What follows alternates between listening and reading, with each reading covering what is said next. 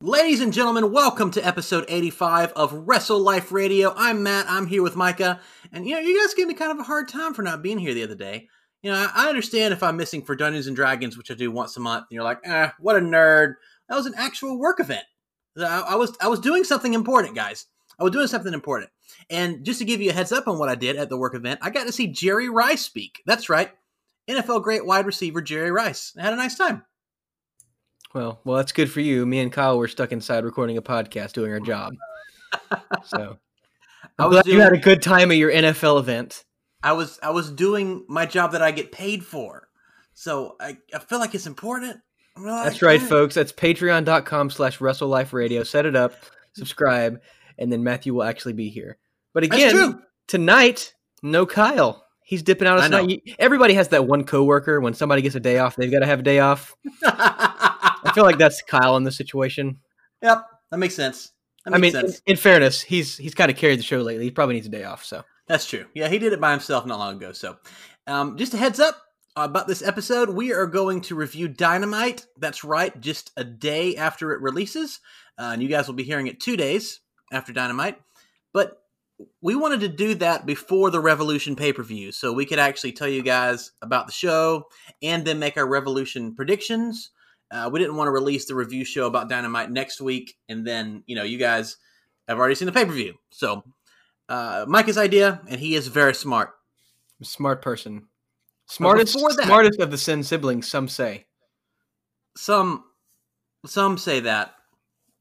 But before we get into this, we're gonna do a this day in wrestling history. Today is February 28th, 2020. And 20 years ago today, guys, 20 years ago today, on Raw is War from New York City, Mark Henry and Crash Holly fought to a no contest for the WWF Hardcore Championship. Why is this match so important? Because during that match, Mae Young was on the outside and collapsed in pain. Later on in that episode, Mae Young gave birth to Mark Henry's baby. Do we all know what it was? Good. It was a hand. Mae Young gave birth to a hand 20 years ago today. One of the most infamous, terrible segments in all of WWE history happened 20 years ago today. How how is wrestling still a thing? Here's the thing. Nowadays, we're like, man, how do they do this terrible Rusev, Bobby Lashley, Lana, Liv Morgan storyline? Oh, it's terrible. Eric Rowan, he's got a cage. We've been wanting to know what's in it since November. Now we no longer care. Oh, Brock Lesnar, he's beating our heroes in 19 seconds. You know what we're not having to deal with right now? An old woman giving birth to a hand. Let's even go back farther. What about a chicken popping out of an egg or a turkey? Excuse me. We are going to. No, it is a chicken. It was a chicken. The Gobbledy Gooker. One day we're going to do a round table about some of the worst segments in WWE history. And, and guys, you, are, I think everyone says, man, the Attitude Era was so great. It was, but gosh, there was some really, really stupid stuff. And every era had greats and terrible stuff. We just try to remember the best stuff and then laugh at the bad stuff. And that's one of the worst segments ever. It's funny now, but can you imagine watching that live and going, really? What in the world is happening? She just gave birth to a hand. Are you serious? I would have been flipping out in negative energy. You talk about just my gosh. And there are still people that think it's real. it's still real to me. I just, uh, whatever. Um, yeah. So there's your this day in wrestling history. I only have one today because that is very. I don't want to say important. That's all. That's all we need. word. We don't need any more. Just end it there. That is all that we need. So we're going to talk a little bit about AEW Dynamite. We'll go since it's just the one show this time. We'll go back to the other format we used, and we'll talk a little bit about each single segment. Um, because there wasn't a whole lot of segments because they all lasted a long time. And guys, spoiler alert: for the third week in a row, Dynamite was really, really good. Very good. And Micah, tell us how we opened the show. We open this show with a 30 minute Iron Man match. as Justin Roberts said. And uh, man, I haven't I haven't watched a whole lot of Iron Man matches because most of my wrestling uh, exposure was when I was a child, and children don't typically have thirty minute attention spans. That's correct. comes to two men wrestling in a ring. So you know, if it wasn't the Undertaker, Kane, or Rey Mysterio, I you know would play with my Legos or whatever. So this is my one of my first real experience with an Iron Man match, and me and my wife were talking. We're like, man, I can't believe we're about to sit down and watch a thirty minute match. And by the time I got to the end of it, I was like, that was it. That we we I want thirty more minutes. Exactly. Keep, keep It was going. ins- it was insanely fast, and they did a great job of splitting the match up into different parts too, which I think was why it lasted so long. Because the first twelve minutes was just them absolutely murdering each other and going crazy, and then when Pac hit Kenny with a chair, it totally changed the match. It, totally different match type. It was like three different matches in one. But yeah, you know, everybody talks about Kenny since he's came to AEW. He's not the best bout machine. He doesn't do as good as he is, does in New Japan. I've watched some New Japan matches of Kenny. None of them were better than this. Say Yeah. what you will about, you know, all these great matches he's had, you know, whatever, maybe that's your thing. I think this is the best singles matches AEW has put on since they've came on TV. When Keith Lee and Dominik Dijakovic tore the house down on Takeover, and yes, I love Johnny Gargano and Finn Balor too, but no matter what any of you say, that was the second best match in the card. Keith Lee and Dominik Dijakovic, match of the year for me. And then, what, a week and a half later, Kenny Omega and Pac are like, no, no, Matt, no, no, this is the match of the year. And my gosh, like, I don't know when, how this is going to be topped. I mean, I really don't. I, I, of course, I'm a huge Omega fan. I'm a gigantic Pac fan. So I, I, I it's gonna be hard. It's gonna be hard. This match was so so good in every aspect, and it was it wasn't just talented wrestling either. There was psychology in this match that even old school wrestling fans would really like, especially about halfway through with Pac going, "Okay, I'm gonna get myself disqualified." And then I'm going to get an easy pinfall, so it'll still be a draw but he will be so injured, I'll be able to control the match. And then he stayed on that with the chair bump, or I'm sorry, the table bump, and then the submission towards the end. Don't you agree? Yeah, I definitely agree. And uh, you know, I have like talking about the last takeover. I loved uh, the Keith Lee Dijakovic match. I had an issue with the Adam Cole Tommaso Ciampa match. Um, I don't know if we spoke on that, but it it NXT especially, but wrestling in general nowadays has an issue with uh, I don't want to say realism, but like protecting moves.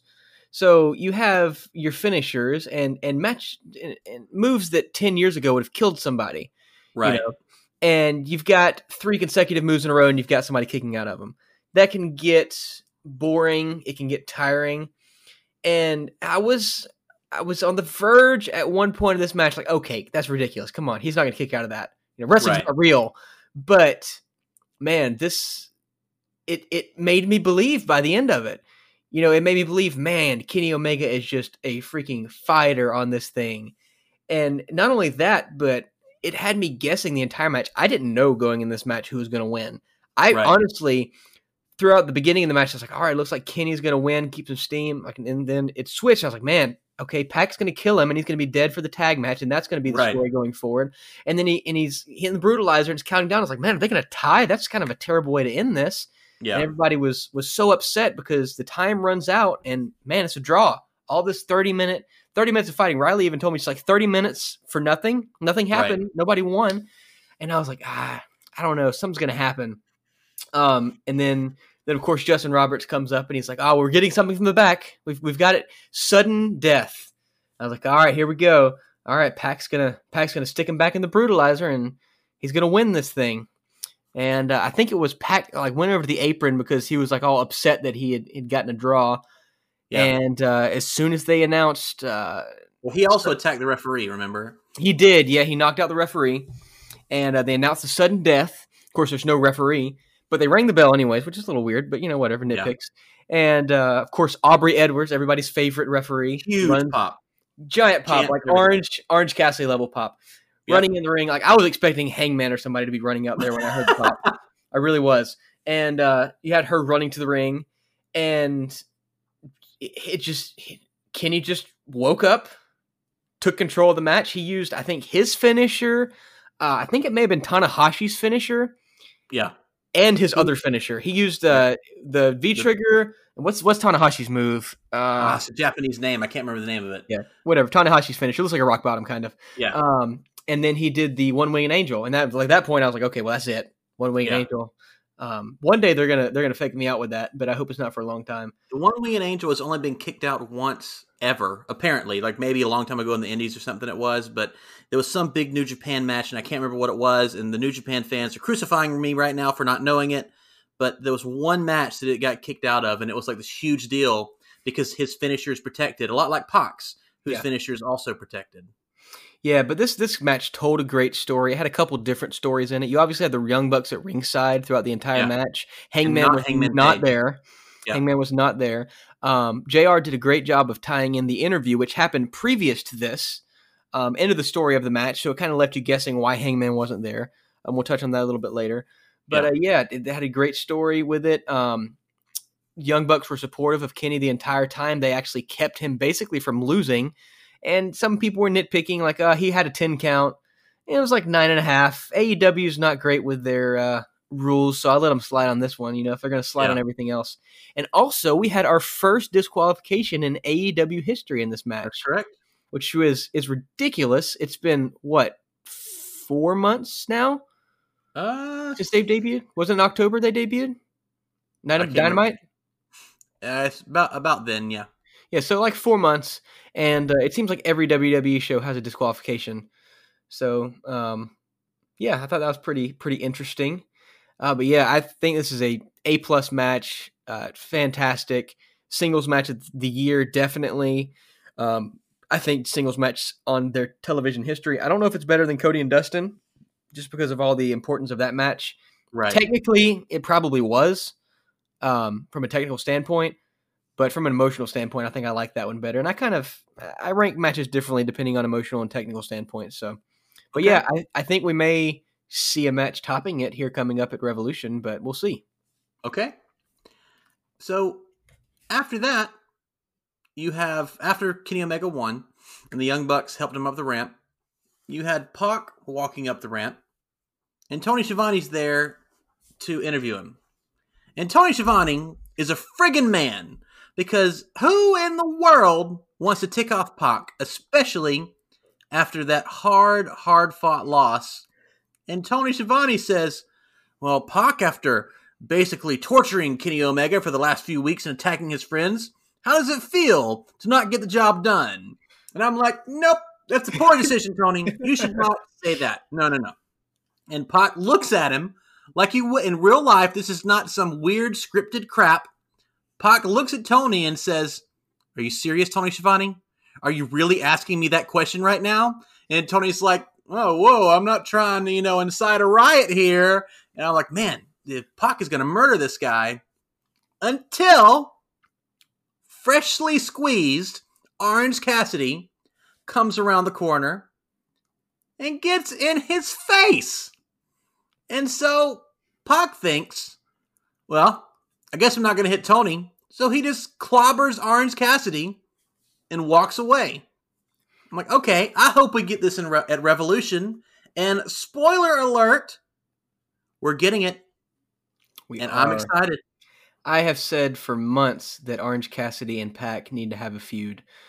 I think that Pac is a man who takes himself way too seriously. Orange Cassidy obviously does not. They're both fantastic wrestlers. Pac's probably one of the best technical wrestlers in AEW.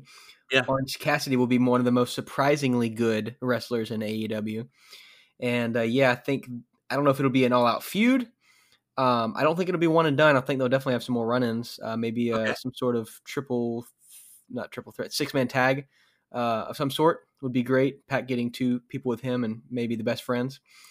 But uh, yeah, I, I'm really looking forward to that match. But uh, I thought it was a little weird that Orange Cassidy came out. Uh, personally, I thought it was kind of out of nowhere. I would have liked if they would have built something a little bit more. But hey, I'm not complaining. We get Orange Cassidy versus Pac at Revolution, so This was very NXT of how they're like, how we're going to make a match. Let's have a guy come out and confront him. Like NXT does that a lot, and I complain about it. So I kind of want to give AEW a little bit of crap here, but the end result is going to be a really, really fun match, and we're going to get Orange Cassidy in a ring Pac has a match at the pay per view. He's one of the best wrestlers in the world, so it's fine. Yeah, it, I don't want them to do this all the time. Like, don't Yeah. do this four times on a show. Uh, NXT, as amazing as they are, I don't want to crap on NXT at all. But they do have a tendency where multiple times on one show, they'll just have a stare down, and that's setting up a match. So I don't want them to do it too much, but I'm okay with it every once in a while. It's fine. A, a defense for them, which I think would be great if they had like a segment on BT. Last week, Nyla Rose was talking to Tony, and she was she was having some some crap to say, and then Kris Statlander came out. You know, Kris Statlander Orange Cassidy on BT have been very close. You know, Right. he's been teaching her how to be human a bit. Maybe maybe Orange Cassidy was taught by Kris. That's just what you do when people are uh, bad mouthing Tony. Maybe maybe maybe he was trained by the world's greatest alien. I get it. Makes sense. So we go backstage. DDP's diamond daughter, Lexy Nair, is there, and she is at a door that says Painmaker's Posse. And she says, I'm here to get a word with Chris Jericho. She knocks on the door. Jake Hager opens the door and is like staring off into space. And she says, Excuse me, can I get a word with Jericho? And he just like stares at her. And she goes, Sir, uh, uh, Jake, I'd, I'd like a word with Mr. Chris Jericho, please and he just like turns around and closes the door. That was it. It was Yeah. fine. There's I, uh, literally nothing to it. I I don't understand why they're called the Painmaker Posse. Maybe I'm being pedantic. I don't get that. They literally have a group name. It's the Inner Circle. I know. It seems like poor. It seems like poor branding. Um, it, I don't. I don't get it. Maybe they'll explain it. Maybe they're. I know there's this whole thing. They're trying to seem more UFC. Maybe that's some kind of riff off of a UFC thing. I don't get. Yeah, I think that's what it is. And with them all coming in and the jackets, like toward the end of the show, they all came in with matching jackets, like coming in like a line with their hands on each other's shoulders. I think that had something to do with it. Yeah, that's definitely a UFC thing. I think they call that a Gracie train or something. It's some early UFC thing. Okay. Pardon me if you're a UFC fan. I know nothing about this. I literally googled it the day after I saw the the term. Um, though that's definitely a UFC thing. The tracksuits are definitely a UFC thing. I don't get Yeah. the Painmaker Posse, so if you know, please let us know on Facebook or any of our social media because I'm confused. I don't get it. Okay. Uh, Taz joins us for commentary, which is great. And the reason he's doing that is because Tony Schiavone is at work tonight because he has lots and lots of interviews. Uh, I always like to hear Tony Schiavone is because he is my childhood, but it's fine. I love Taz. Taz did a great job. We're moving right along, man. And AEW is not joking around. Those last two segments only lasted a couple minutes. We're moving right into another match. We're going to get a six man tag with the inner circle. Uh, that is Sammy Guevara, Santana, and Ortiz versus Jurassic Express, Luchasaurus, Jungle Boy, and Marko Stunt. You want to tell us about it?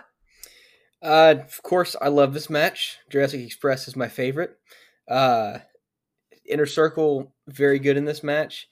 Uh, there were some some great spots in this match. You had the triple kick to, uh, I believe it was Ortiz in the corner. No, it was Yeah. Sammy. Was it Sammy? I don't know. I It's one can't of them. remember. It was Yeah. one of the bad guys. They were in the corner. All of them kicked them. It was really cool. You had a big boot, you had a drop kick, and you had a super kick. And I thought it was a great tag move. Uh, you had a couple spots where Marko actually really shined through. Um, and he, he does a lot lately. Um, he was definitely somebody I think a lot of people weren't sure about. He actually Right. had a singles match last week on Dark. I know you don't watch Dark. He had a single match against Jimmy Havoc, and it was very good Interesting. yeah, I was really surprised by it. Um, not huge fan of Jimmy Havoc, but uh, yeah, it was a really good match. And uh, yeah, I'm, I'm glad to see him in AEW now. I didn't understand him at first. I don't think a lot of people did. I know Jericho said personally he didn't get him, but uh, yeah, he's he's definitely becoming a star. And I was glad to see Jurassic Express come up with the win at the end here. Now I know a lot of people complain about the inner circle kind of be, post, supposedly being the toughest group in AEW, and they seem to lose a lot of matches. okay. But they've got to build Jurassic Express, man. They've lost too many matches. They can't. If you're going to put them in a match, they need to win right now. Um, so if you don't want the inner circle to lose, don't book them against the inner circle. But I think it's fine because you have a giant in Luchasaurus. Um, yeah, I was hoping they wouldn't do some kind of BS ending. They tried there. Um, Sammy came up against Jungle Boy with a uh, the sock baseball thing. What, what rocking a sock, soap and a rope? I don't know, whatever. And uh, and he comes up against uh, Jungle Boy with it, and Darby Allin comes out to a huge pop uh, with a skateboard, and he he takes the whatever from uh, Sammy, and uh, just just prevents that and allows Jungle Boy to get the win over Sammy. And uh, yeah, it was a great match. I really enjoy three man tag matches, especially when Jungle Express is in them. So I'm not going to go too deep into it because everyone and their mother has. I hated that the Inner Circle lost this match, but I love that the Jurassic Express won. Exactly. So it, it was one of those, you know, there's how do you fix it? I don't know. Maybe make Jurassic Express beat the Hybrid 2 and Kip Sabian or something. And I, the Inner Circle was losing too much. Okay. So this show, which was almost perfect for me, I don't I don't like that they lost. It's happening way way too much, especially Sammy Guevara, who's got a big matchup with Darby Allin. You know, at the homecoming show in Jacksonville, he had that big win over Dustin. He's had another match or two after that, and he got on a little bit of a roll. Then he just kept losing. And the WWE has a really a really big issue with taking, you know, guys that are incredibly talented and going, "Oh man, they can just keep losing because they're going to get over because of their their uh, wrestling ability, like Ricochet or perhaps Cedric Alexander or Humberto Carrillo, who are all incredible. But let's be honest, guys, no one cares. No one cares because they keep losing. So if this happens to Sammy Guevara, I know I said I won't go too deep into it, so I'm going to stop now. But if Sammy Guevara keeps losing, no one's going to care. And I tell you, he ain't beating Darby on Saturday. Spoiler: I know we're fixing to do uh, uh, predictions. They ain't happening. So I don't know. I just don't want to see him keep losing. Also, Proud and Powerful should be one of the best tag teams in the whole company. They haven't really won a lot, so uh, I don't know. Are you saying that WWE would bury Ricochet? I've I've, never, I've seen zero examples in the last fifteen minutes of them burying. Oh, yeah. well, before we get into our predictions, we're going to talk a little bit about Super Showdown. So, uh, yeah, we will. Uh, we'll do that. Stay tuned stay tuned. so there's your there's your uh, uh that's the what's it called plug. I don't know if plug's the right word, but you know what I mean. It, it's the the the tease. The tease is what I'm looking for. Yeah. That was the tease. So best friends with Orange Cassidy against the Butcher and the Blade with the Bunny. Butcher and the Blade also never win, but I don't care. They're a mid card tag team. I'm okay with them not having a great record. Um, best friends won this match. It was really good, but there was one specific spot that I want you to talk about, and I don't even have to tell you what it is because I know you know. Could it possibly be when the bunny and Orange Cassidy are in the ring? That's the one. Orange Cassidy's there with his sunglasses, his aviators, and the bunny goes to take them off of him and puts them on herself. And that is a real heel move when it comes to Orange Cassidy. Orange Cassidy then proceeds to take his hands up. No, no, no. First, I'm sorry. First, she tried to kick him in the nuts. That's correct. He's ready because he's like lightning. He's like a cheetah. Superhuman s- speed. He reverses it, and then he grabs the bunny ears. He does his thing. He puts his hands in the air, and then Orange Cassidy is now the Orange Bunny. And uh, yeah, it, it's spot of the night. You know, t- eat your heart out, Kenny and Pac. It was great. It was, and not even not even uh, to take away from this moment, but after the match, another man wore the glasses, and I loved that spot as well. That's true. Uh, yeah, I really um, like this match. To talk about this match for a second, best okay, friends. Best friends are also one of my favorite uh, tag teams. Uh, I'm glad they beat the Butcher and the Blade because I don't like the Butcher and the Blade. Uh, they're a fine tag team. I just don't like them, and uh, that's my opinion. So, whatever. yeah, and then after the match, you had Tony Schiavone coming to interview and uh, I was glad to see Chuck Taylor finally get on the mic. He needs to be on the mic a lot more. Yeah. Uh, if you follow his Twitter, he's hilarious. Trent also hilarious. Yeah, they're terrific. They're probably the funniest tag team or the funniest two individuals in AEW. They need to have the mic a lot more often. Uh, yeah, so they they this is where the announcement comes up for Orange Cassidy. Uh, Chuck Taylor says, and you know what? This time Orange Cassidy's going to try, and he got chance. Everybody's freaking out about it. Not only that, but then Orange Cassidy's just sitting there. He's got his thumbs up, you know, like he does. And uh, Trent Trent gets the mic. He's like, "Well, actually, we haven't we haven't talked to him about it. We kind of assume he, he might not try. He might not try. We don't know with him." it's great. I love this segment. This is this is a hilarious segment. It was uh, very good.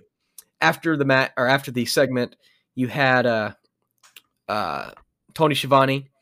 He came in and uh, he actually got a hug spot there in the middle of the ring, which was great. He had a what would be a, a, a four man huddle hug. It was great. Yep. He got the he got the Orange Cassidy glasses. He did the patented thumbs up, and yeah, I think he's now an official member of the Best Friends. We may have seen some four man tag action. I'm down, man. I love me some Tony Schiavone. Absolutely, it was great. So we move on to a another match after this, and it's Yuka Sakazaki versus Big Swole versus Hikaru Shida versus Shanna. And a lot of people have been given the the AEW Women's Division crap, and rightfully so. All right, but when it's good, it's really good. And I'll tell you, when we saw the Fatal Four Way match live with Shida, uh, Nyla Rose, Riho, and Britt Baker on the Homecoming edition on January 1st, that match was also really good. And you know what? Just keep doing Fatal Four Ways. If, if they're always good, that's fine. If this is how you make the division, I'm totally okay with it. You got four women that I want to know more about on my television you got one over in Hikaru Shida, who is one of the biggest female stars so far in the company. Yuka Sakazaki, who is maybe my favorite AEW women's uh, wrestler in the company right now because she's just so hilarious and incredibly talented. I loved this match. Do you agree? I agree. This is a very good match. I don't like the logistics of this match, and here's why. So. Okay last week, randomly on Facebook, they announced that Kris Statlander and Nyla Rose will be facing each other at Revolution. Okay. Why was this fatal four way not for that spot?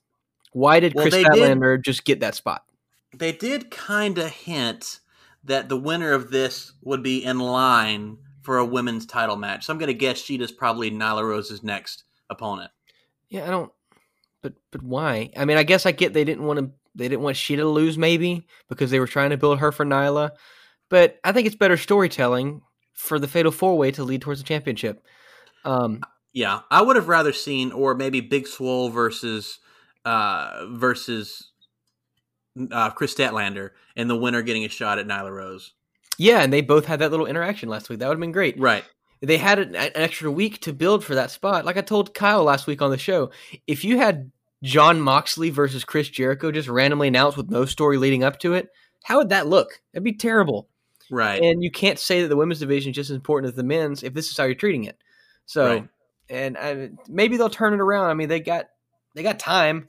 I mean, wrestling never ends, but I don't know. I don't like how they're handling it so far. But it was a very okay. good match. Yeah. And I also really enjoying Yuka Sakazaki. She's so funny. In that one spot where uh, Shanna and Swole and Shida are doing like this this three way test of strength, which is so stupid. It's really and then dumb. Yuka Sakazaki like feels left out, so she gets in the middle and like kicks Swole, and she's attacking all three of them. It's, it was really funny. It was a yeah. nice little spot. This match was great. Shida won. It was just good. It's good. Evil Uno says that he and Stu Grayson will take on Frankie Kazarian and Scorpio Sky at a Revolution and tell Christopher Daniels that now he will find out he is obsolete. So that's obviously a play with on Matt Hardy. Uh, as we said a couple weeks ago, it's too on the nose now.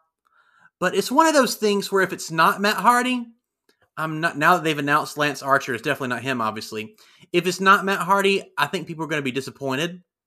If it's not Matt Hardy, it better be somebody good.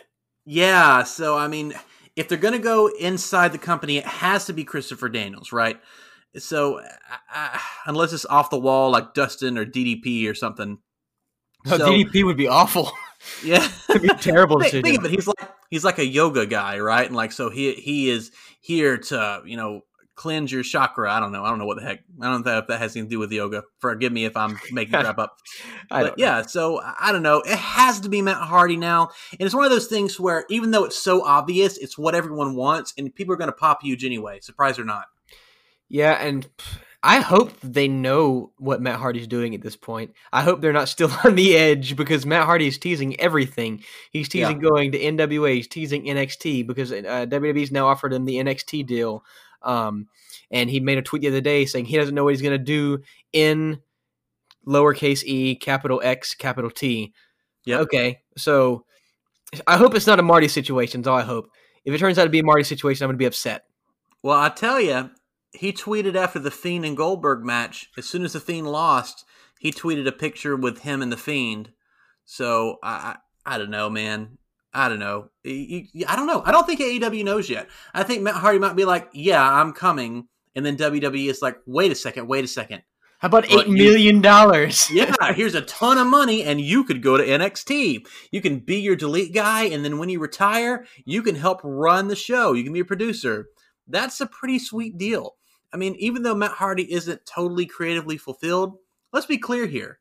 The guy doesn't hate the company. WWE made him rich. They gave him his life. So if right now he's upset creatively, doesn't matter. He doesn't hate the place. He doesn't hate Vince McMahon. Vince McMahon made Matt Hardy a multimillionaire. Yeah. So Have you seen? he came his back at WrestleMania. I don't. Yeah, oh yeah, it's huge. So I'm telling you, man, I think there's a chance. I think he's going to AEW, but I think there's a chance that he joins NXT. I don't think there's any way he stays on the main roster because I don't think that he will be able to be creatively fulfilled like the way he wants. I don't think be. there's a place for him on the main roster. No. I think creatively he would be perfect for NXT because, in my opinion, NXT doesn't have a lot of creativity. I know Right. a lot of people love NXT and it has fantastic wrestling, but the reason I don't watch NXT is because there's not enough story there for me. Okay. Um, it's it's like watching UFC that's not real to me. You know, it's, Okay. it's it's just people fighting. You know, I I like the shenanigans of wrestling. I like the comedy of wrestling. I like the story of wrestling. I like the Fiend. I like Kane. I like the Undertaker. You know, stuff like that. I like the Dark Order storyline. And don't get me wrong, I love uh, people like Shayna Baszler that just come in and, and whoop people. That's that's really good. You got people like Jon Moxley that do the same thing. Yeah. But uh, I think that NXT would really benefit from him. But yeah, I'd, if it's not him, it has to be somebody really good. Like they would have to have some kind of deal with Ring of Honor and bring in Marty to not for me not to be disappointed that it's, Right. it's not Matt Hardy or like Raven or something. I would be okay if it was Raven. Raven actually would be perfect, but there's no way. Like he's obviously a red herring. Yeah. I don't know. We just did a whole podcast on this. If you want to know our thoughts of the uh, on who the the Exalted One on the Dark Order is, it's only a few episodes back. Go listen to it. It's only like it was literally last week, so it's not like it's old. Um, we go on to a sit down interview with good old Jr. Talking with the Young Bucks and Kenny Omega and Hangman Page. Let me tell you, Hangman Page is an ornery person, but boy, I'm not sure he's a heel in this. Like I, I can't remember. was You, you might have been pointed. That you, it might have been you that pointed this out first. But the Young Bucks are like, or Jr. asked the Young Bucks, you know, I think you're the, probably the best tag team in the world. I'm surprised you haven't won the titles yet.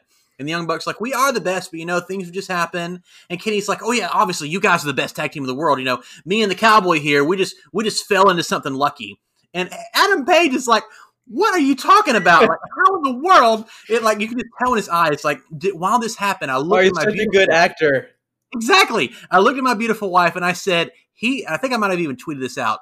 He is telling more of a story without saying a word than most guys can in promos. Like Yeah. he did such a wonderful job. And it just, it blew my mind. And I'm like, Kenny, man, like how, like I understand you want to say, okay, you guys, you two are my best friends. I think you're the best tag team in the world. We're not really a tag team, but you know what? We're pretty darn good. We're members of the elite. But no, he was like, oh, obviously, like you guys are the best. Like we'll, we'll be lucky to even, you know, lick your bootstraps. And I'm like, and he was and he said he was like yeah the only reason we're here is basically just from circumstance you know the Exactly. only reason we're here is because we haven't faced you yet um, the only reason that we're here is because you know we just we just lucked out and and Page is like really you, the, the only reason this is the biggest achievement of my life and you're saying the only reason i have it is because we were lucky he's like Right. it's like we haven't been fighting for it every week Eh, eh, I get where Page is coming from, man. They are Yeah. building. Like Riley texted me today. She was like, "Man, the Bucks are being the biggest heels right now." right. without actually being heels. They even had the line. Nick was like, Nick got a little frustrated throughout the thing, and he he was flat out told Hangman, he was like, "We made you everything you are. We brought you into the elite. We brought you into the Bullet Club. You were a jobber when we met you in Ring of Honor."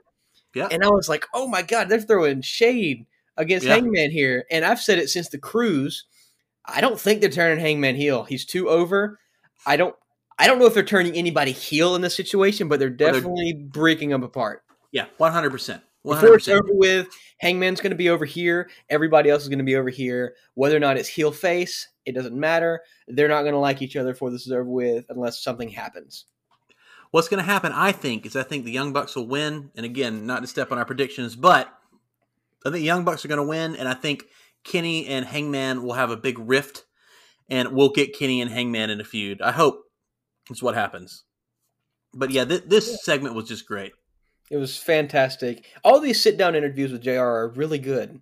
Yeah, they are. They, they've always been good though. Like the only like really bad one was when he interviewed Kane, and Kane went crazy and like set him on fire. Oh, I remember that one. Yeah. yeah, Hey, that one was like eight year old. Micah loved that segment. eight year old Micah was like, "All right, I'm gonna get my Kane wrestler and I'm gonna get my JR wrestler and I'm gonna set him on fire."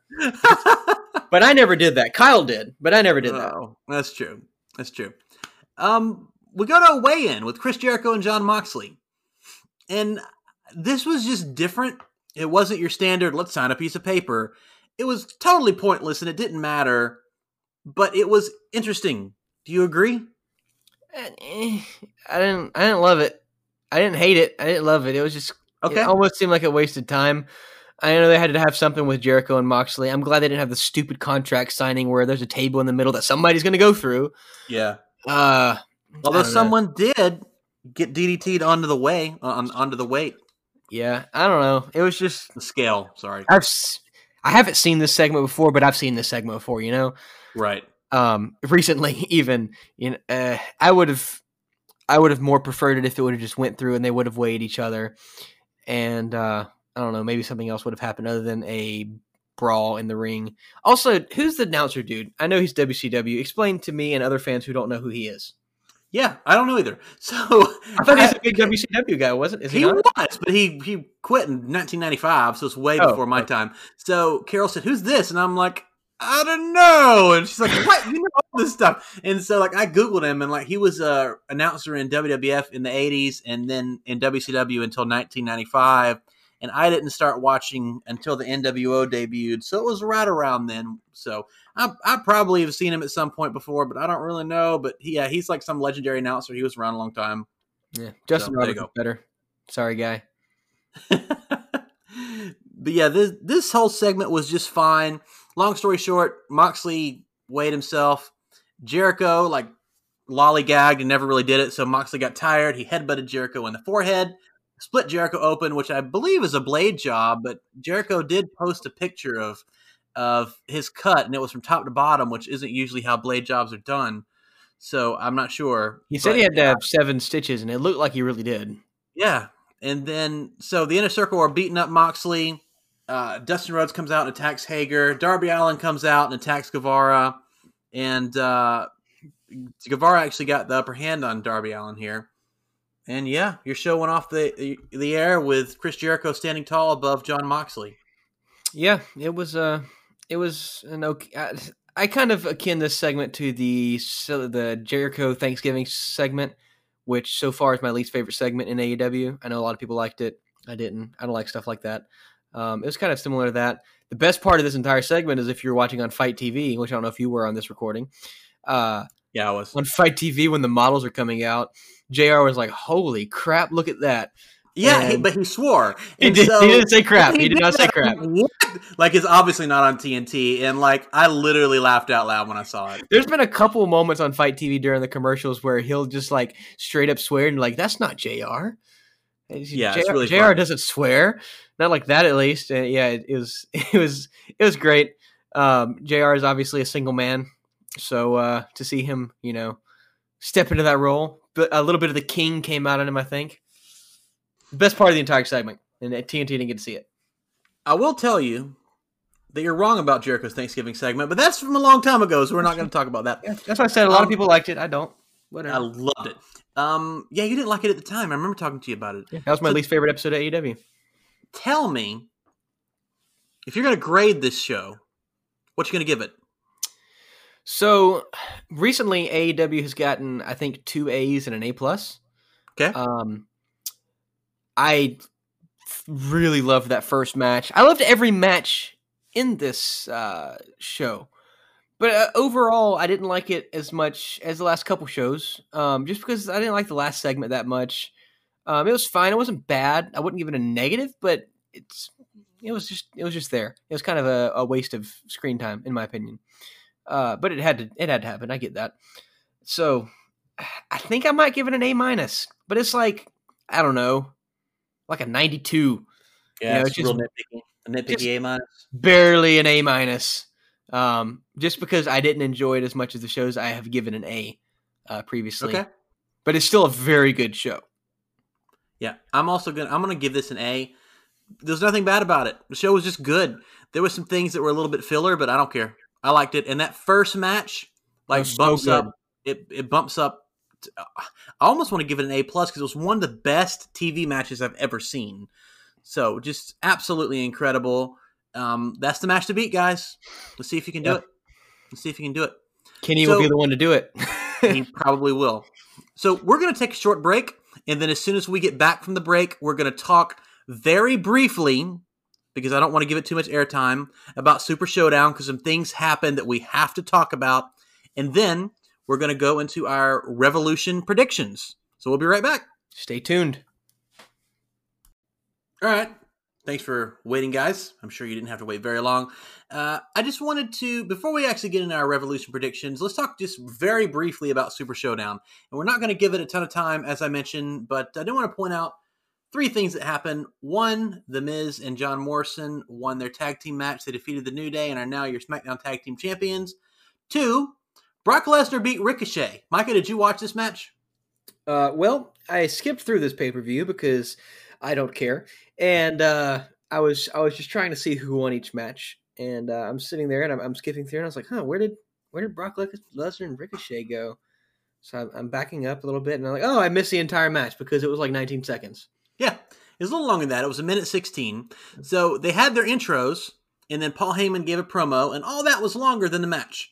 Also, it was longer than the Kofi match, but it doesn't matter because it was the same outcome. Brock Lesnar's opponent had zero offense. It was miserably bad. As soon as the bell rang, Ricochet tries to drop kick Lesnar. Lesnar kind of counters and punches him, and then he hits a couple uh, slams, some German suplexes, picks him up, F5s him. Ricochet is a gnat. And as I said earlier in the show, you can't have someone that's so talented just you just have them lose because oh they'll get over because they're talented. No. I've been saying for weeks Ricochet feels like a guy, and Ricochet shouldn't just feel like a guy because he is one of the most talented wrestlers in all of professional wrestling.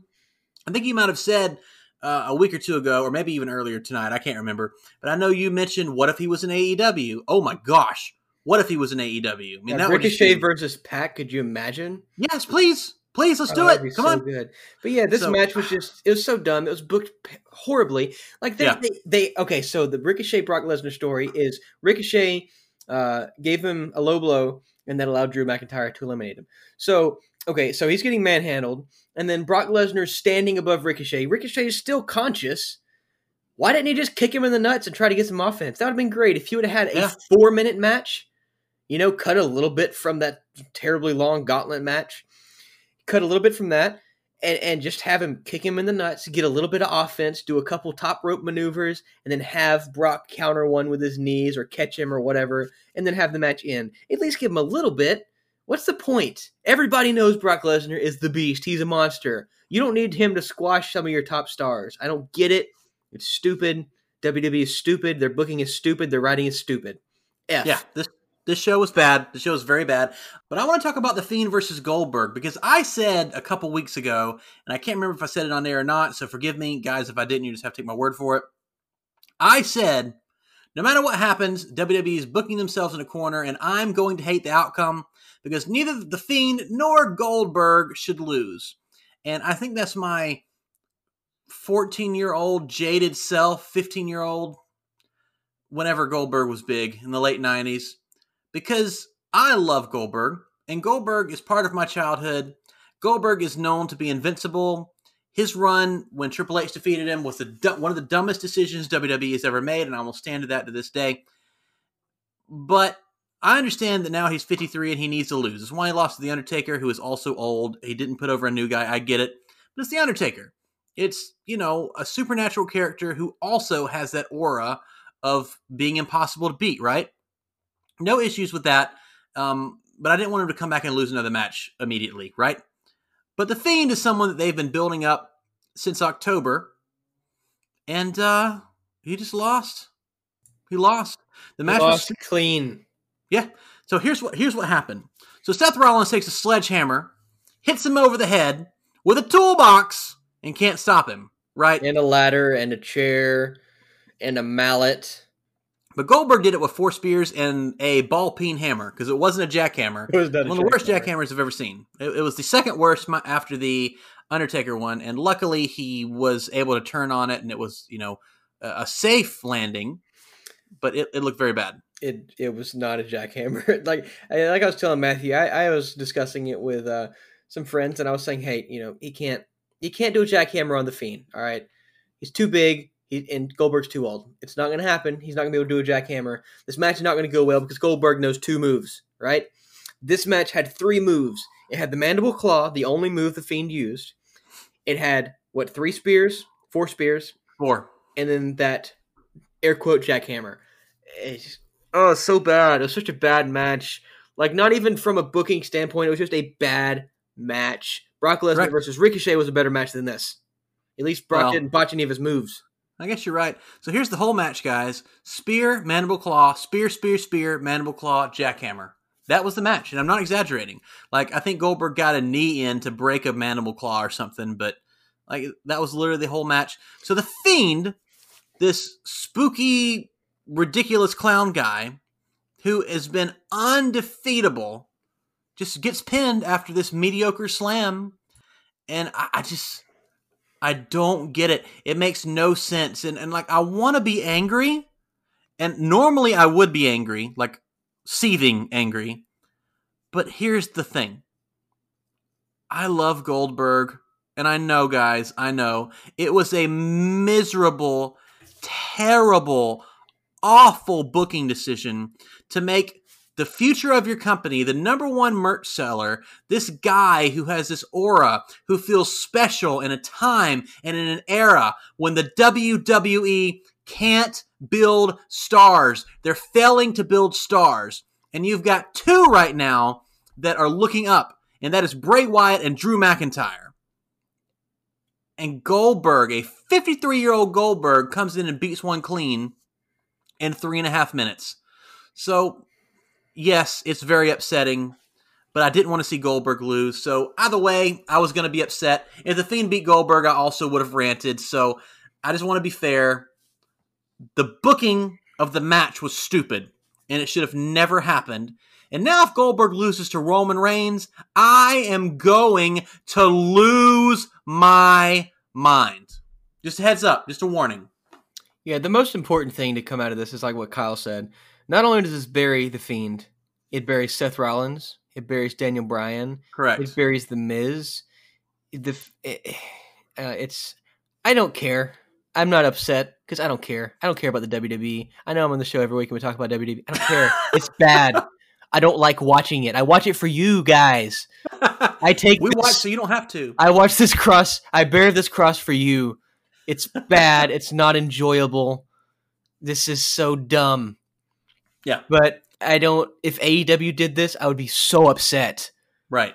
But 100%. they wouldn't because they're not dumb. Correct. They might. They might. They might prove me wrong. They might hire Vince Russo one day. I don't know. That'll never happen. Um, so yeah, I don't want to give Super Showdown any more time. We've probably given it seven to ten minutes so far now, and I, I'm I'm done with it. It's my least But, uh, favorite house show of the year. I didn't watch the whole show, so it's not fair for me to grade it. But F minus. G. F. Can you give something a G, like a lower letter grade? Yeah, is a Z possible? I just it was it was the of the what I saw it was really bad. Uh, I skimmed a lot of the matches and uh, I watched those two, and I didn't even watch Garza and Carrillo because I heard that it was not nearly as good as the match that was on Raw. I'm about to say you So- just saw that match like three days ago. I know it just makes no sense. By the way, the Viking Raiders lost clean to, in a dark ma- in a in a pre-show match. I mean, what? It's, it doesn't matter. It doesn't matter. AEW Revolution. Second time this happened recently, right? Yeah, yeah.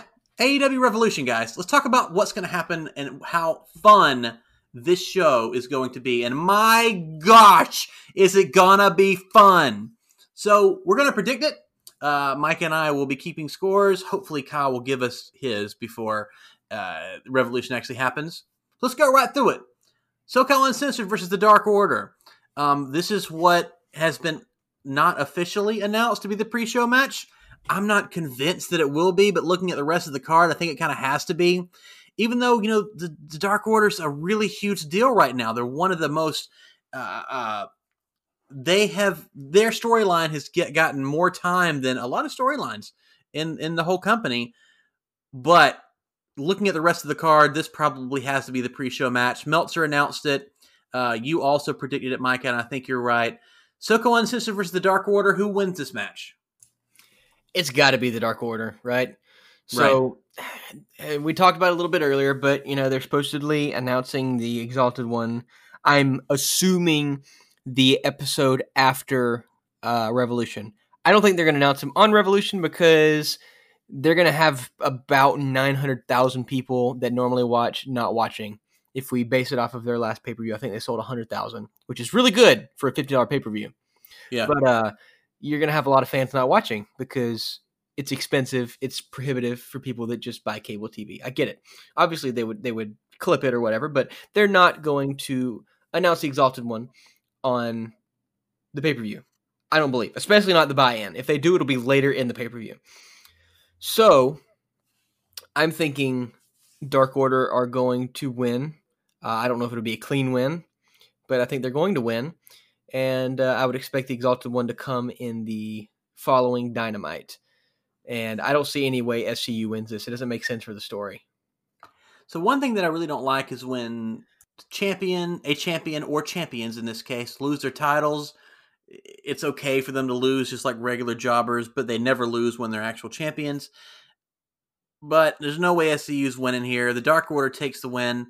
Um, I think there'll probably be some sort of tease with the Exalted One. Uh, maybe even like Christopher Daniels inadvertently, uh, inadvertently, I, I, can't say it. I give up. You know what I mean? Uh, costing SCU the match. Perhaps something happens on the Tron, and the Exalted One comes on the Tron, distracts SCU. I think something will happen, and we may even get an announcement that the Exalted One is appearing on Dynamite on Wednesday because that would be a draw it's been a storyline that people are invested in and people will tune in because of that. So I like surprises in wrestling shows, but it makes more financial sense to announce things beforehand. So I, I wouldn't. I'm not really against them announcing that, and I think they will. But either way, long story short, Dark Order taking the win. I agree. It only makes sense. AEW Women's World Championship: Nyla Rose versus Kris Statlander. Uh, I'll go first. There's no way Rose loses. I thought that Statlander might be the girl to take the title off of Rose, but Rose just won. Like, just won. And champions generally don't lose to their first opponent. This doesn't happen. Uh, Kris Statlander should put up a very good fight, but Nyla Rose will get a clean win here. I'm not saying that there should never be a title swap very quickly. Um, okay. I think you should do that at some point in the company.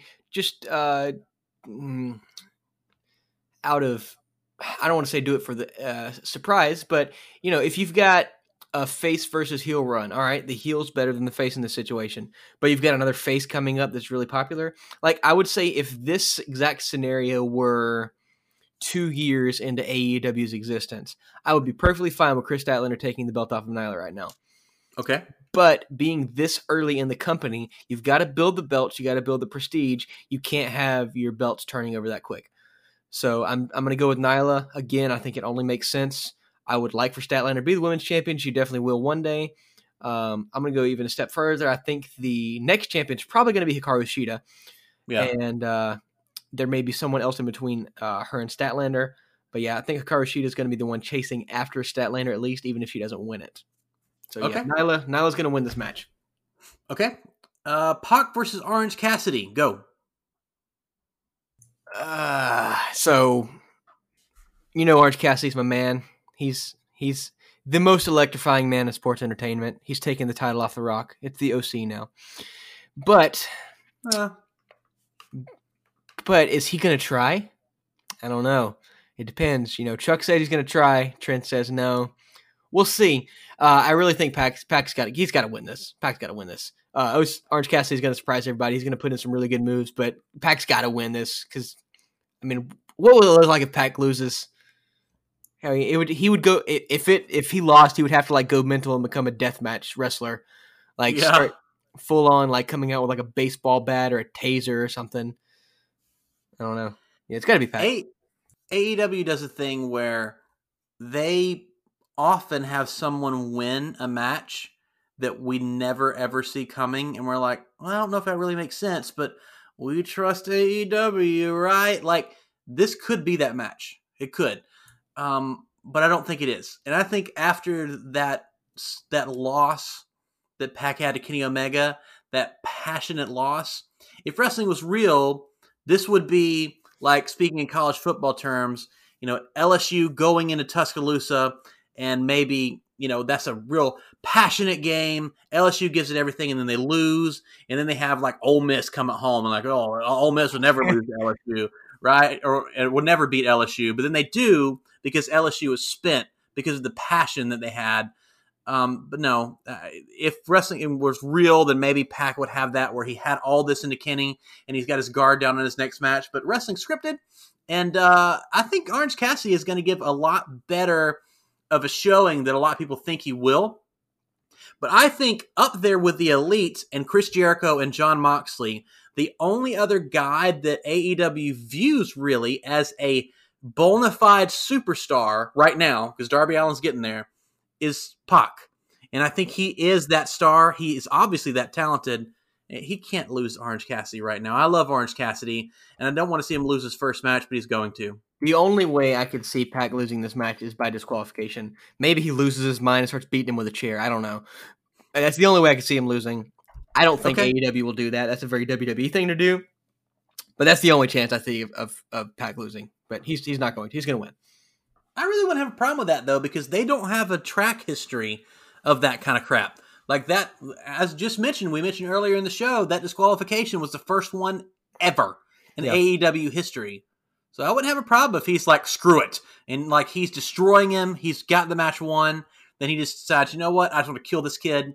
And he grabs a chair and just beats the crap out of him. And blames Kenny and blames Kenny for it. Because if you want to build some heel heat for somebody, have him kill Orange Cassidy. Yeah. It's a good way to do it. Uh, Jake Hager versus Dustin Rhodes. This is the one match on the card that I feel 100 percent certain about. Like all of them that we mentioned, I'm pretty confident, but I'm 100 percent certain Jake Hager wins here. Oh yeah, bet your mortgage, guys. Jake Hager's taking the win. It's his first match. He's been built as this obnoxiously powerful enforcer. Dustin Rhodes is, you know, he's older. He is doing what's right for the business, and he's putting younger guys over. Jake Hager gets what I think will be a competitive match, but a pretty easy win here. What do you think? Yeah, I think Hager's got to win here. Uh, Dustin is going to do the right thing. He's going to put the young guy over. Uh, I, have said it before. I don't like in WWE how the bullies always win, but I think in this situation the bullies got to win. Yeah, and I think that it's the right call. Darby Allin versus Sammy Guevara. So another inner circle guy. Who's winning this one? Man, so on one hand, I don't want either one of these guys to lose because I don't. I think it's detrimental for either one to lose. Like you said earlier, Sammy's lost too much. Um, he's got a really negative record if you look at his record. Um, yeah. I think maybe some of the only matches he's won. I think he won that uh, singles match against Dustin, and he's won some tag matches with uh, Jericho. He's actually also lost a tag match with Jericho. Right. Uh, man, I think it would be more detrimental to Sammy to lose this and better for Sammy to win this. I, I don't see him doing it. I think you're going to give it to Darby. Okay. I think that Darby Allin is their next big star. He is their first homegrown star because he was a nobody. I mean, nothing against Darby Allin, but he was just this indie guy. And they brought him in, and Cody made this guy a star. 100%. It was Cody's draw that he had with Darby Allin that made Darby a star. And of course, Darby had a lot to do with it. The booking had a lot to do with it. But yes, Cody had a huge part putting him over.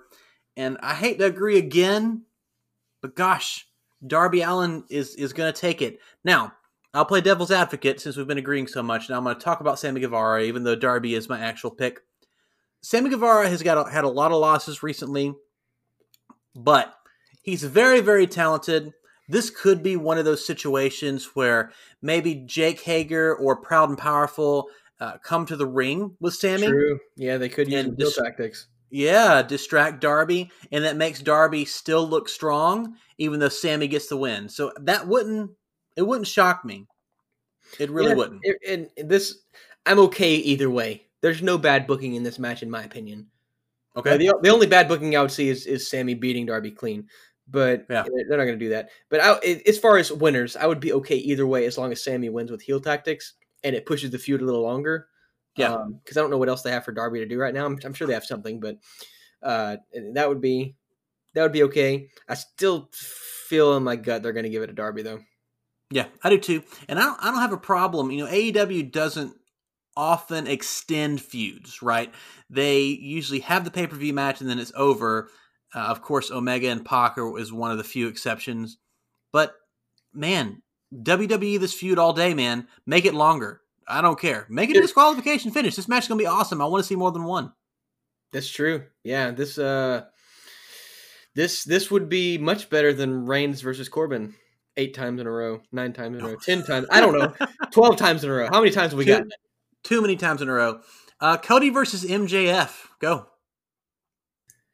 This is this is a match. I my gut says Cody's got to win this, right? All the crap that MJF's put him through, but man, they're trying to build MJF so much, and Cody being an EVP, does he want to book himself to win this match?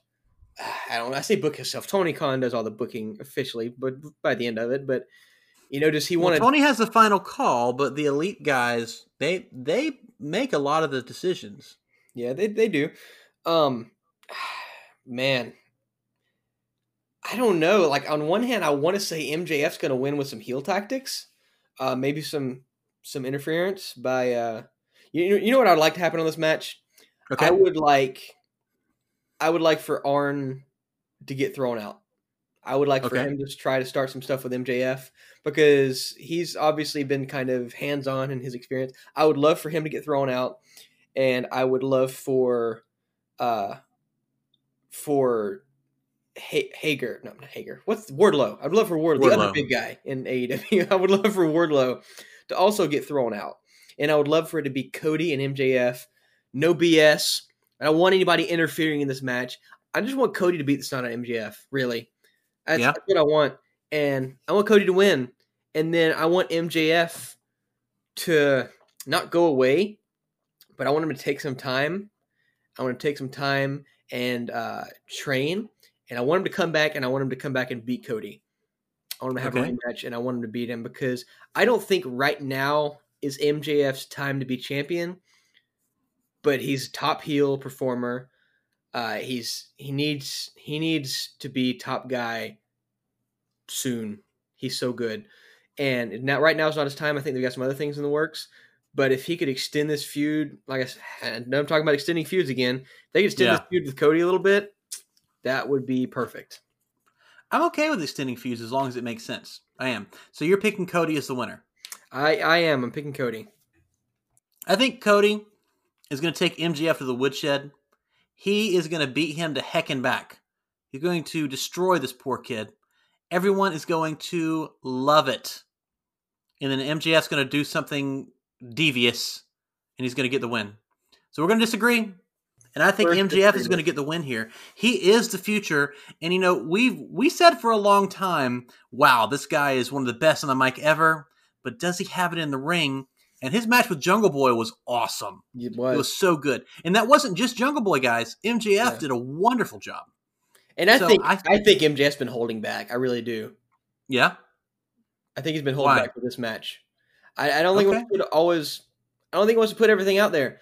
Uh, I think he wants to surprise people because I've seen some of his stuff on the Indies, and he's pretty insane on the Indies. And I have not liked most of his AEW matches.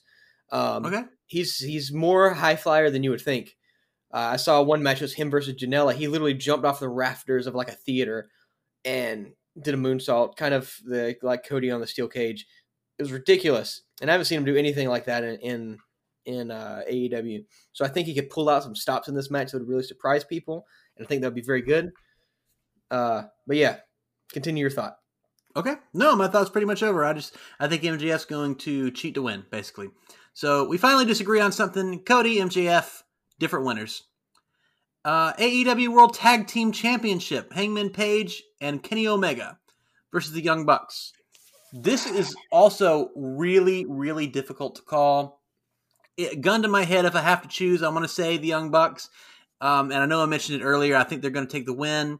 I think this will create a rift in Hangman Page versus Kenny Omega. But bluntly, I didn't think they were going to hold the titles. I didn't think they were going to win the titles. I thought that they would have broken up well before then. I can 100% see this feud continuing on and then Page and Omega uh, retaining and then losing to maybe the Lucha Brothers uh, or Proud and Powerful. I think are both really good options instead of the Young Bucks because as much as we want to see the Young Bucks, the longer we wait, the sweeter it will be. And also, they're huge stars without the titles. So, yeah. I, I, and plus, they just won it, right? So we we mentioned that you don't usually see quick turnaround times for titles, but I think I think it's going to happen this time, and I think the Young Bucks are taking the win. I have no idea, really. This is the okay. this is the only one that uh, I have I have no idea. I, so I'm going to vote on what I want to happen. I want Hangman and Kenny to retain. The reason being, I want I want more matches with Kenny and, and Hangman. And if they lose, I don't think we're going to see any more matches with them together. They're so good together. I love them. I want to see them have a longer reign. I, I want to see I want to see the Bucks lose, and I want to see that split the elite. And I want Kenny to finally take Hangman's side. I want him to finally be a good friend to Hangman. Uh, I don't know if I'll see that. that's what I want to happen. I want good things for Hangman. I like him. And uh, yeah, he's been the face in this feud the entire time. I've said, uh, yeah, I, I don't, I, w- I would be fine with them losing to the Bucks. I just don't want to do it right now. Uh, and I would also love for Hangman to have that to hold against the Young Bucks because all this crap they've talked about them being the best tag team in the world. If you want to build Hangman as a star, to have him be able to hey, say, "Hey, y'all, y'all are the best tag team," well, I beat you. So how do you feel about that? You know, I would love for him to hang that over their head uh, throughout okay. a feud. And so I'm gonna I'm gonna go with what I want to happen. I think the most obvious choice and the most obvious booking is for them to lose because of Kenny, and have that fragment them because of Kenny uh, maybe putting too much in the Iron Man match. Uh, Kenny's going to be dead. Uh, if this were realistic, he would be dead going into this match. He got the crap beat out of him. Uh, so yeah, I I really I want Hangman and Kenny to win, so I'm going to go with that. Okay. And finally, AEW World Champion Chris Le Champion Jericho versus Jon Moxley. Go ahead. Again. Oh, did you? Oh, I'm sorry. Did you go first last time? I don't know. No, because you just went through the whole thing with Hangman and Kenny, right? Yeah, no, yeah. I, I, I think I don't know. It doesn't matter. It doesn't matter. Again, I, I don't really know on this match either. So the obvious thing would be to give it to Moxley. All right. Uh, another thing that's playing in my mind here: Jericho is touring with Fozzy this spring. So that doesn't leave much longer for the title to change. You know, it may interfere with some dynamite appearances with him being champion that may come into effect. On the other hand, Jericho is almost 50 years old.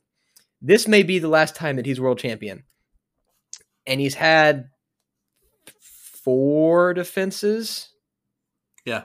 Four defenses. He's had a couple, but let's see. He had the big feud with Cody. He defended against Scorpio Sky. He defended defended against Darby Allin. He okay. defeated Kenny Omega and Hangman Page in that little tournament for the titles. Um, did he have another feud? He had the the hang the the Jungle Boy ten minute match. That's right. Yeah, and he beat Hangman for it, obviously. But it's a good title reign either way. But I don't know. I, uh, there's there's a couple things that are working against me picking Moxley. The one thing is I don't know if AEW wants to take it from WWE guy to WWE guy. Yeah, I can see that them. was an, that's another thought for me too. I this is my fantasy booking here. If you're gonna have uh, Kenny and and Hangman lose, I want Hangman to come and get take the title off of Jericho. I want him to be so upset that he lost because I want it to be because of Kenny. I want to be so upset that he lost. I want him to start vying for the title. I want him to go through Pac. I want him to go through Moxley. I want him to because he's been ridiculously OP lately. I want him to run through the singles division. I want him to take it off of uh, Jericho. I think he's there now. I think he's over enough for that now. I don't think that's what's going to happen. That's my fantasy booking. Uh, realistically, I don't know. I'm just kind of thinking out loud here. Realistically, I think Moxley's going to win. I think it, it, it, it's got to right. What what what do you do if you're Moxley and you lose to Jericho? The only thing I can think is if he doesn't lose clean. Yeah. Jericho could win with some heel tactics, but again, Jericho's older. He can't work as much, especially with his band traveling. Uh, so I think they're going to want to get it into Moxley, who can definitely put on some better matches than Jericho. Although Jericho is in much better shape now than he was in against Hangman when he initially took the title. Uh, he's Right. lost like 20 pounds. You can see at the weigh-in, he's much more ripped now. He's never been fat. People say he's fat. He's never been fat. The dude's dude's had abs the entire time. He's right. just- he's just wide. He's I mean, not yeah, built he's like almost Jericho. 50 years old. That's, Yeah, that's he's- how he's- your body goes. He's not built like Jericho of what 20 years ago. So Yeah. get over it. You don't look that good. So quit whining about it. So yeah, if I woke up and I looked like Jericho, I'd be like, all right, this is great. I'd work Uh-huh. for this. Yeah, but I don't know. I, I got to say Moxley. I think it's the more obvious choice. I am okay with that answer. But on the three main event matches, we're going to disagree. And I'm taking picking Chris Jericho. And I think that Moxley is who most people are going to pick. I will tell you because I'm looking at the betting lines right now and we will talk about those shortly.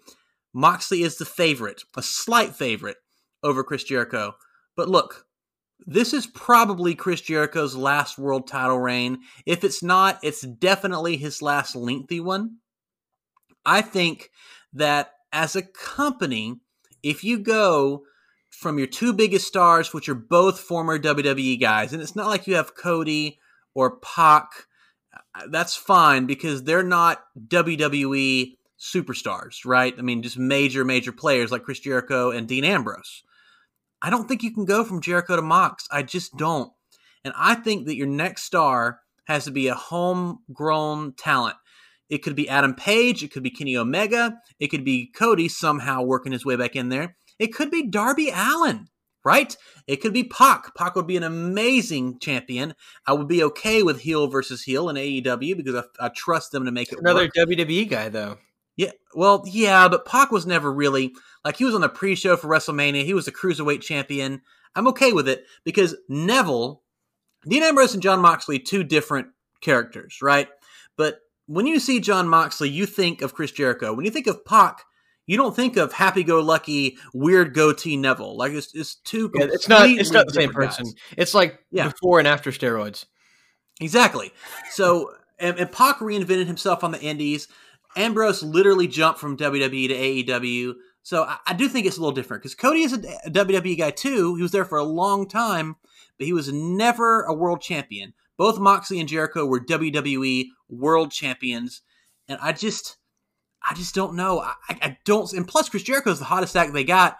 I mean, uh, Moxley might be the hottest act in all of wrestling, but Jericho is a meme machine. With Jericho as champion, Twitter and Instagram and all of the social media things are going to be hot every time the dude's on TV.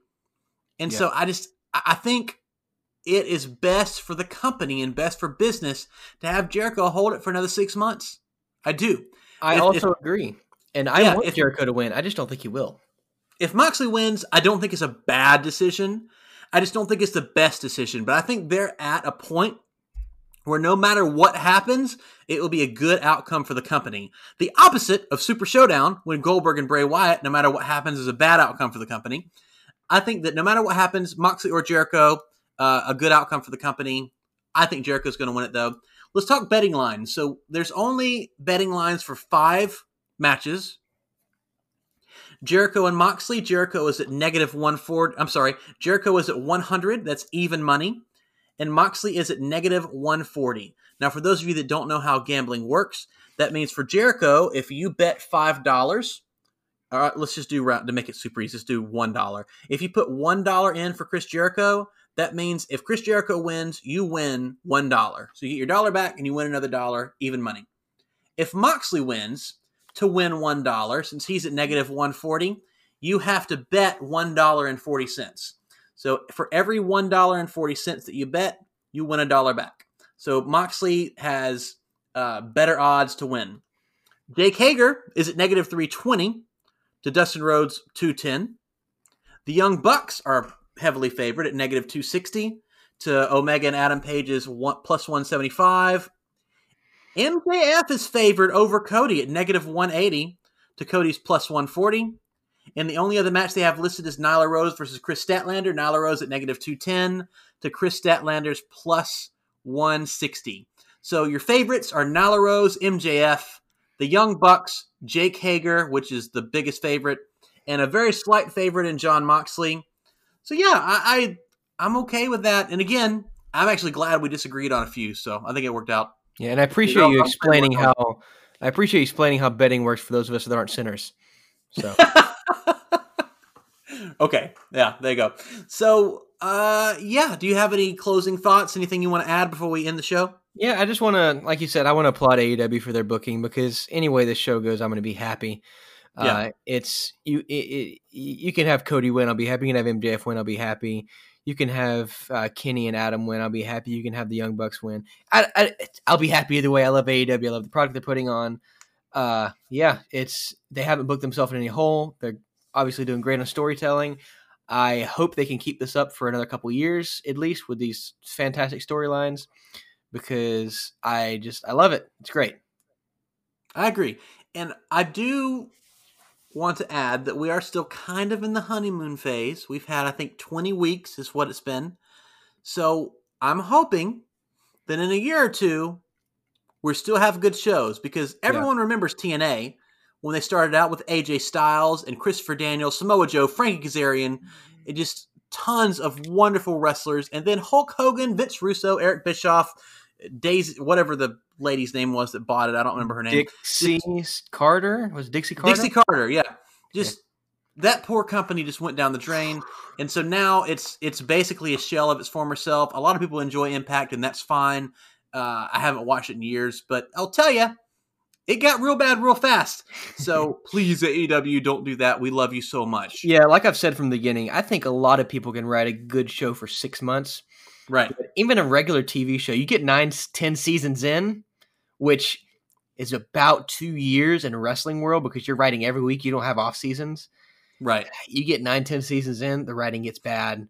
People get stale. People get, uh, you know, they, they stop caring as much. So I hope they can continue this. They can keep their love for this. Um, they may have to cycle in uh, different people, uh, different writers, because I don't think that uh, as much as Tony Khan loves this, and as much as the EVP and the Elite love this, I don't know if they're going to love all this work, all this writing, two, three years down the road.